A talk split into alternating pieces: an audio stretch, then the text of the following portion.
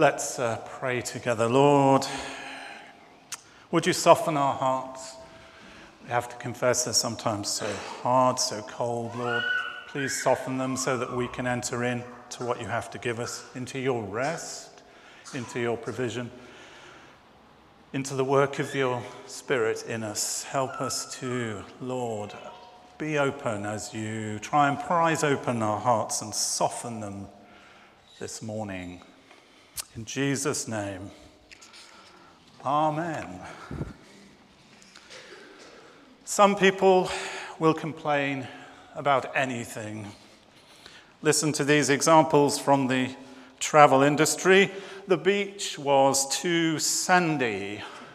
We had to clean everything when we returned to our room. We found the sand was not like the sand in the brochure. Your brochure shows the sand as white, but it was more yellow. No one told us there would be fish in the water. The children were scared. When we were in Spain, there were too many Spanish people there. the receptionist spoke Spanish, the food was Spanish. No one told us there would be so many foreigners. Some people will complain about anything and everything. Uh, now, obviously, that's not me, you understand, or you, of course, but we do all grumble, complain, and murmur, don't we? Just like those Israelites as they made their way out of Egypt towards the promised land. Now, just before we get to Exodus 16, the passage we had read for us this morning, there's an incident. The Israelites have been celebrating their rescue from bondage in Egypt with a very lively, spontaneous worship meeting. We're told there were tambourines and dancing. And then they were led out into the wilderness by Moses. And after three days and no water to drink, they come to a place called Marah, as we read in Exodus 15 here. When they came to Marah, they could not drink the water because it was bitter. And the people complained against Moses, saying, What are we going to drink? And so the complaints begin. All that excitement, all those choruses and hymns, all those praise the Lords are quickly forgotten in the heat of the desert. Minds turn over and questions buzz. Eventually, these are voiced. Are we nearly there yet? What are we going to drink? What are we going to eat? As the hunger and thirst begin to take their toll, the looks on their faces say it all. We told you so. We should never have left. I knew this would all end in tears. No one thought this through. And we can hear these voices in the text, can't we? The whole congregation of the Israelites complained against Moses and Aaron in the wilderness.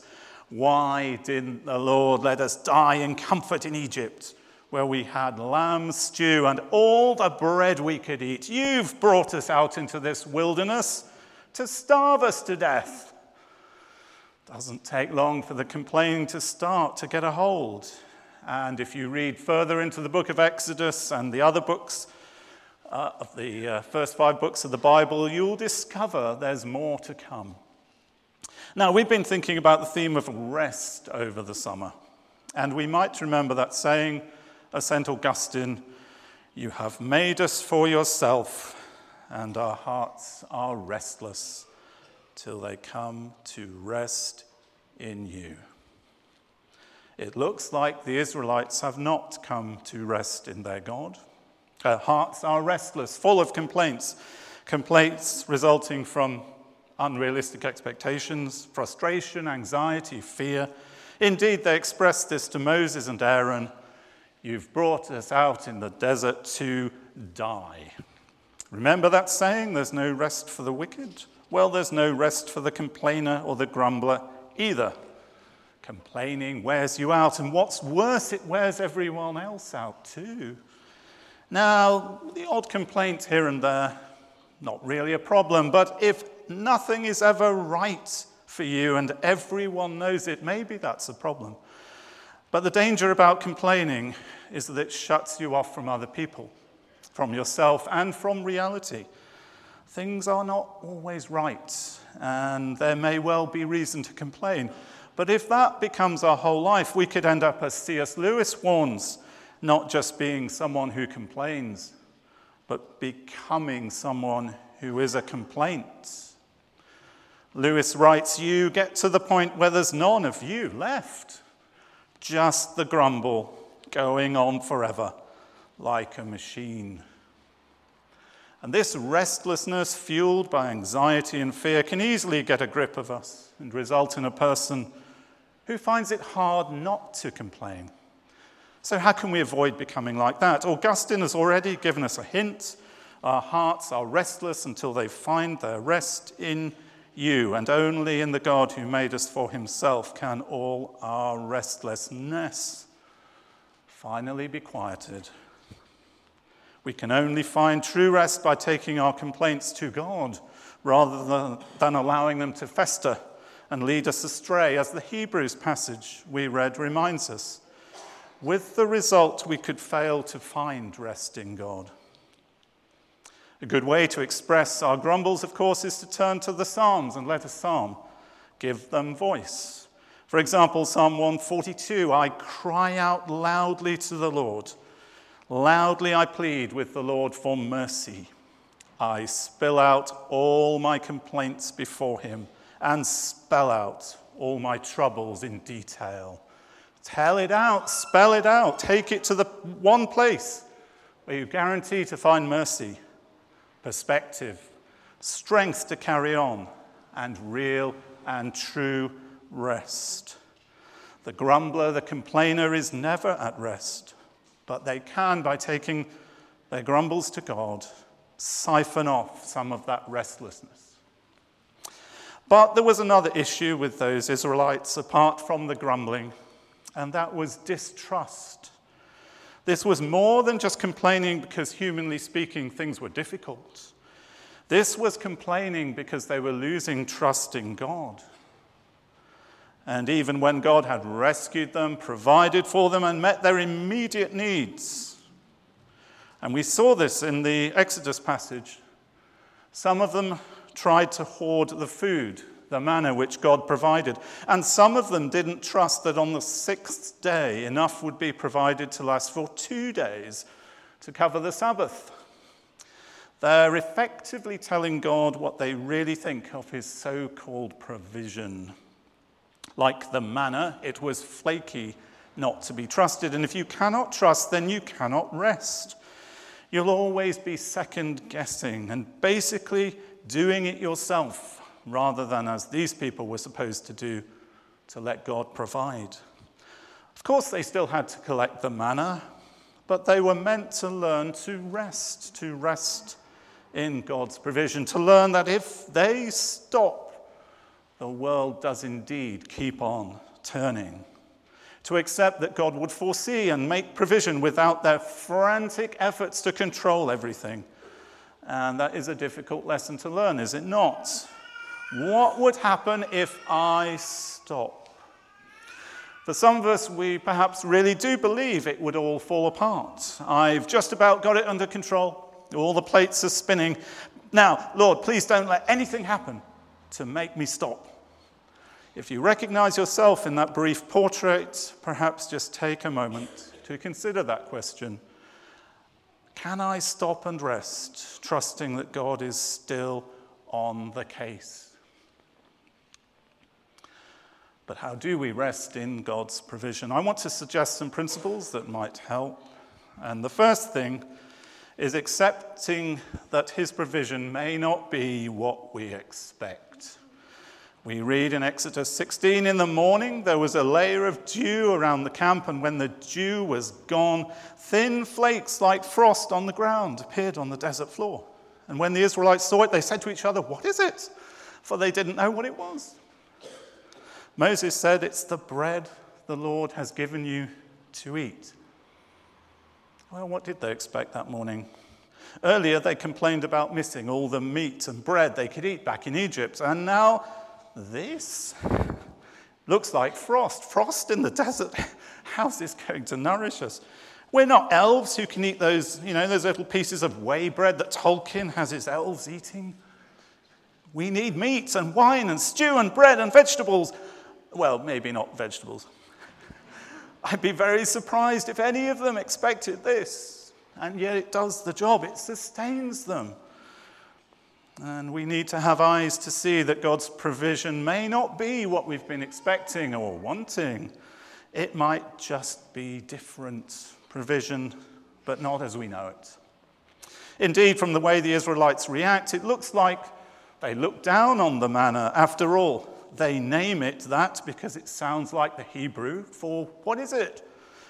It's a little bit like when one of our children takes a fork and picks at something on the side of their plate, and then they look up at you with that expression on their face and say, Ew, what is it?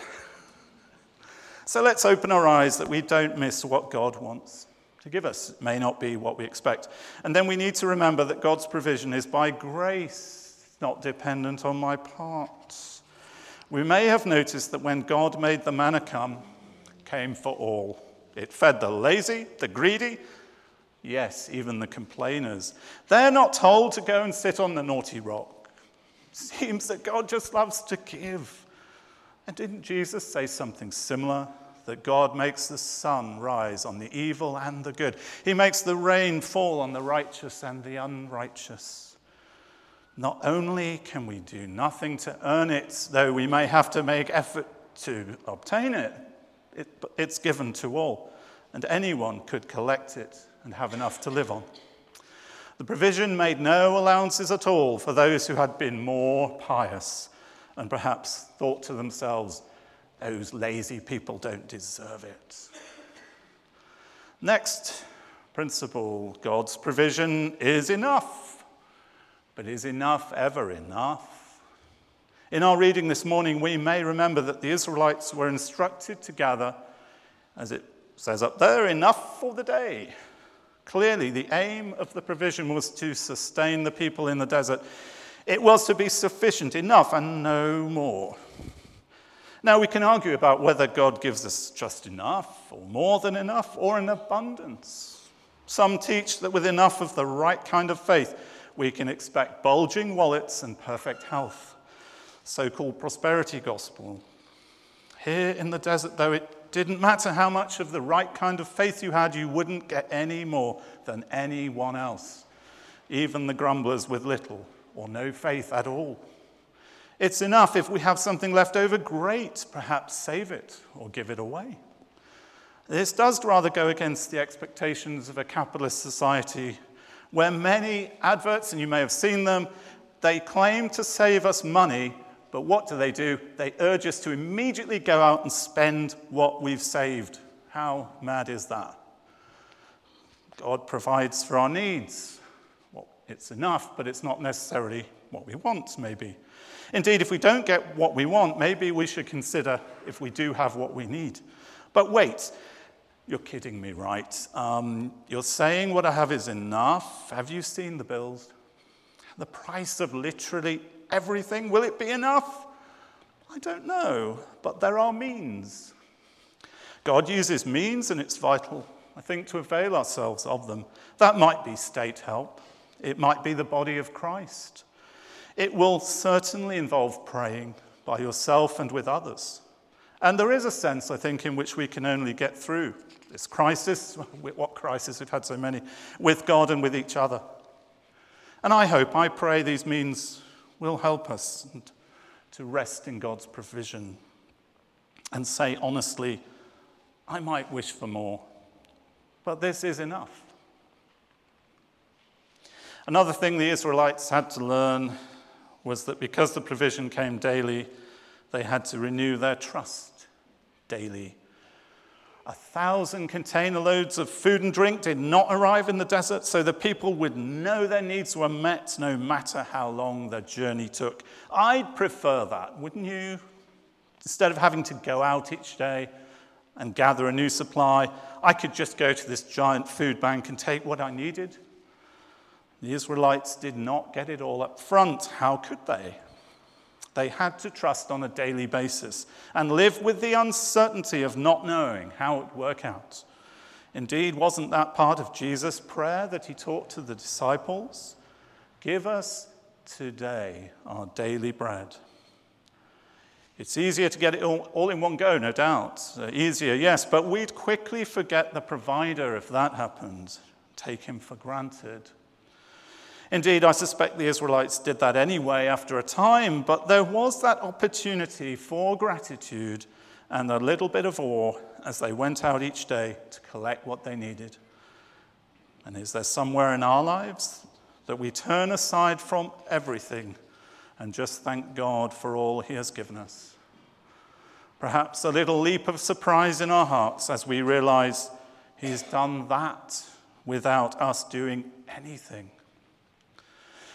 The Israelites made the mistake, as we all do, of looking back and rose tinting the past. We were much better off in Egypt. No, they weren't. Why did we have to leave? But God was no longer in the past, and God's method of daily provision was designed to encourage the people not to concern themselves with the past and not too much with the future either, for God's provision was in the present.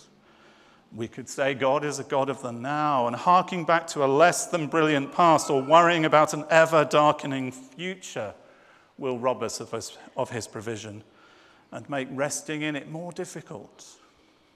Which isn't to say providing for the future or thinking about it is not important, but Jesus did say not to worry about tomorrow because today has enough trouble or hassle of its own. Indeed, it does. And the final principle, the Sabbath. This is what the Lord commanded. Today is to be a day of Sabbath rest, a holy Sabbath to the Lord. So bake what you want to bake and boil what you want to boil. Save whatever's left, keep it till morning. So they saved it until morning, as Moses commanded, and it didn't stink or get maggots in it.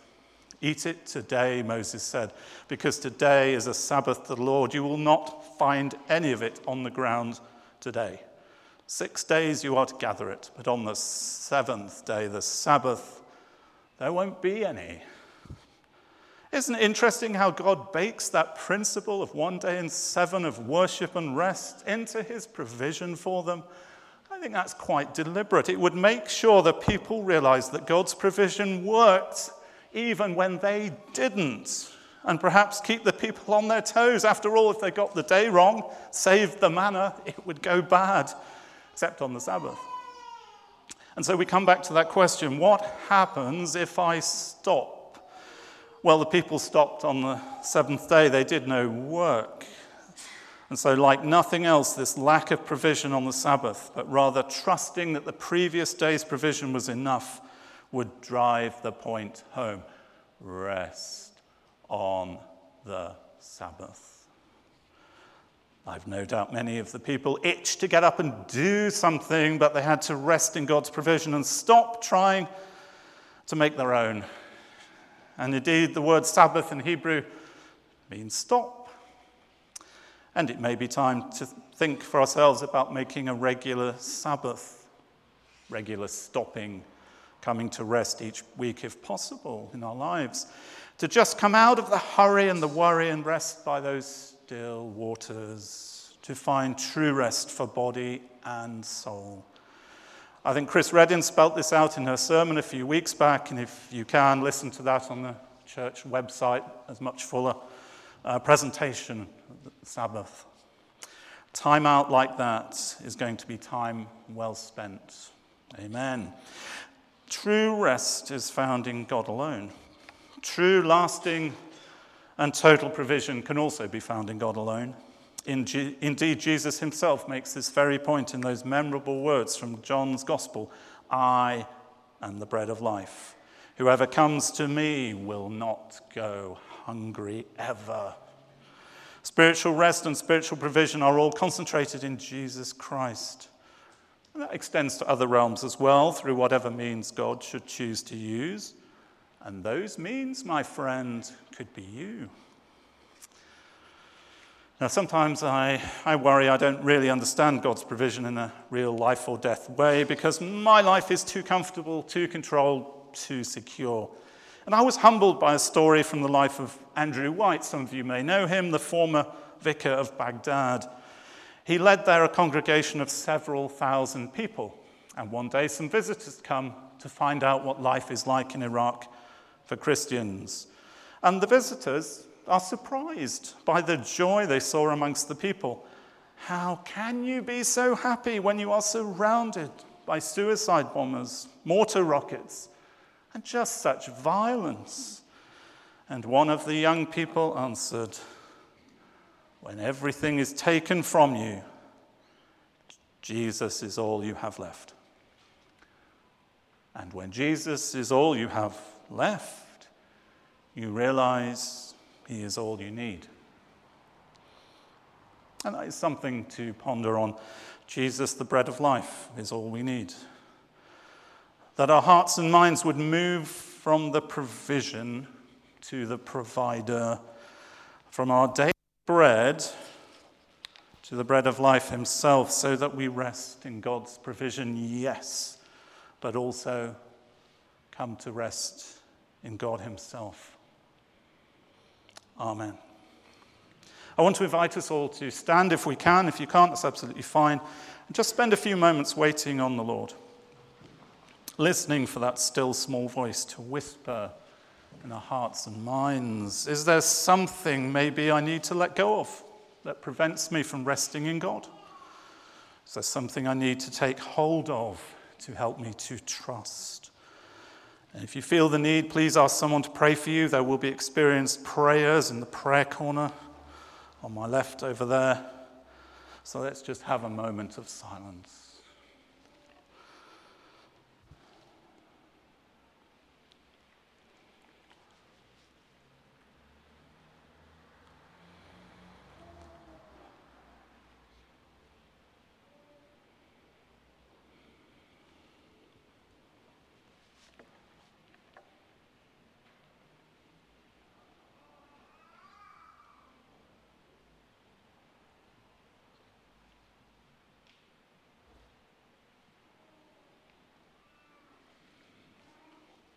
Perhaps there's someone here who feels it's just all too much. Everything's piling in.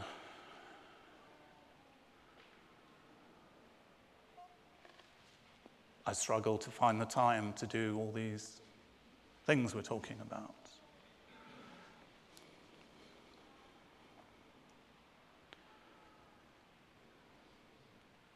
I pray you'd find the Lord and be able to find the time, a little bit of time each day to come apart.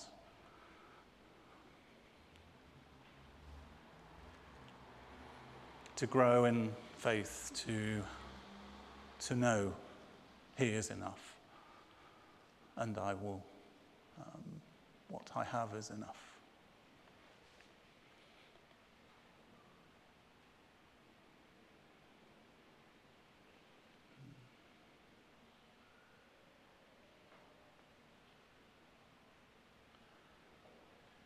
And please do not go away today without praying for someone. If, if there's just something you, that's stirred up, something you know is going to niggle you, just please get someone to pray for you.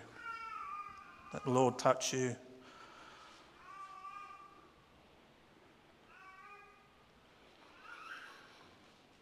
I'll just pray to to bring an end here. Lord, lead us to that place where we can truly rest in your provision and come to rest in you.